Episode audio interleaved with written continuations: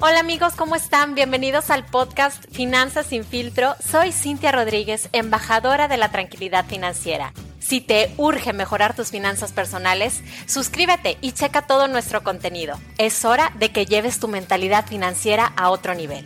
¿Estás listo? Comenzamos.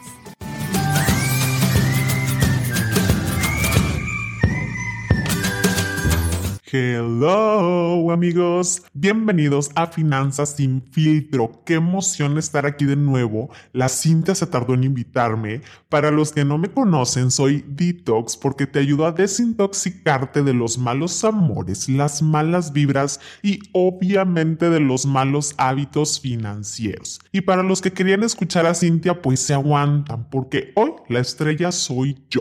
Y bueno, hoy quiero dirigirme particularmente a los dinks. Y si no sabes quiénes son esos, déjame te culturizo un poco. Se trata de las parejas que tienen doble ingreso y no tienen criaturas, que en inglés sería Double Income No Kids, o mejor conocidos como dinks. ¿Te acuerdas en la época de nuestras abuelitas? Pues venía el matrimonio, después los hijos y obviamente después las preocupaciones financieras porque tenían que mantener como a 10 huercos chamagosos. Y fíjate, la Biblia dice, creced y multiplicaos. Pero no, no, no, ni madres. Mejor crezco y multiplico, pero los billetes. Y esto es por salud financiera.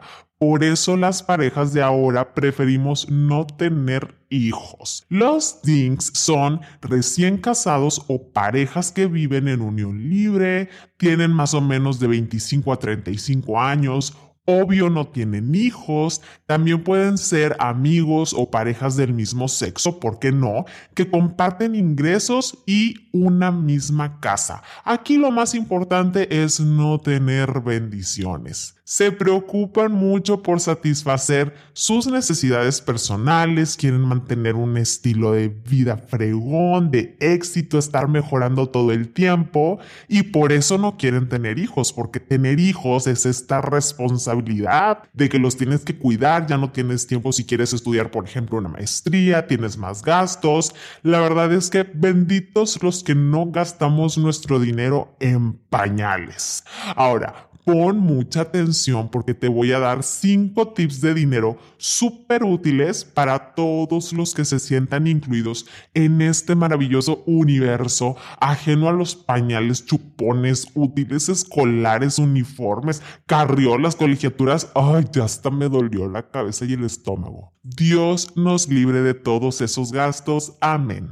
Consejo de oro número uno Ten un esquema de gastos en pareja. Desde un inicio, sé claro con tu pareja de cuánto va a tenerse que mochar para ir al cine, a cenar afuera o a irse de vacaciones. ¿Qué van a hacer? Van a dividir en porcentajes iguales y te va a valer si uno es más pobre que otro o van a correlacionar los gastos con los ingresos. Por ejemplo, si Juanita cobra el doble que Federico, pues Juanita como mujer empoderada y luchona va a pagar la cena y pues Fede se va a pichar nada más los chopos. Ni modo, Juanita, seguramente otros atributos tendrá el Fede.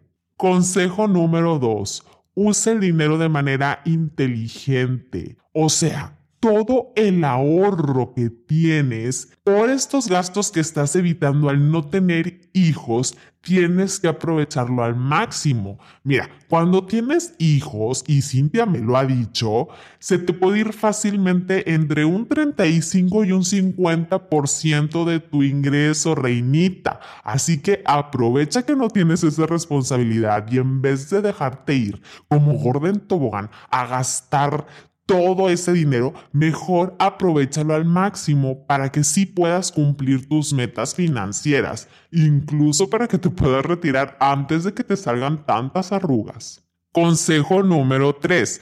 Define objetivos de ahorro. Aquí muchos de los dinks la están regando cañón porque se enfocan mucho en las metas de corto plazo como los viajes, cambiar de carro, pero la meta del retiro nunca había sido más importante. A ver, si no vas a tener hijos que te cuiden, que te mantengan, que te cambien los pañales de viejito, vas a necesitar mucha, mucha lana para poderte mantener tú solito. Así que si tu plan es no tener criaturas, así como vas, vete a contratar ya tu plan personal para el retiro.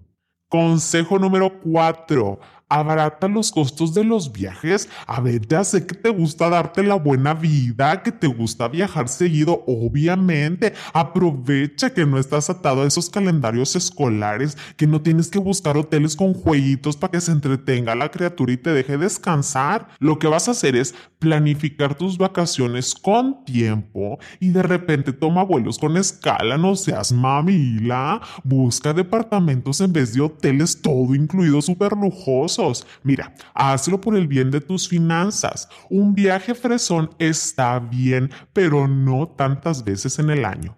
Quinto y último consejo de oro, papá. Apúntalo. Piénsalo dos veces antes de tener mascota. Ay, ¿de qué te sirve no tener hijos si vas a gastarlo todo en un perrijo o en un gatijo? Eso es mucho gasto, es otra boquita que alimentar, doctores, pañales, escuelita, juguetitos. ¿Qué prefieres? ¿Gastar ese dinero o mejor invertirlo y multiplicarlo? Bueno, esos fueron mis consejos. Si te gustaron, qué bueno. Y si no, pues quién te manda a quedarte hasta el final escuchando, ¿verdad? Como saben, cada persona y cada pareja es un mundo, pero nadie se salva de las finanzas personales. Todos debemos de trabajar para ser un futuro codiciado sugar daddy o sugar mommy. Yo soy Detox y ya sé que no quieres que me vaya, pero me vale, ya me voy. No se te olvide seguir a Cintia en Instagram como Finanzas sin filtro y comparte este episodio o te va a cargar la mala suerte financiera que pensaron que iba a decir.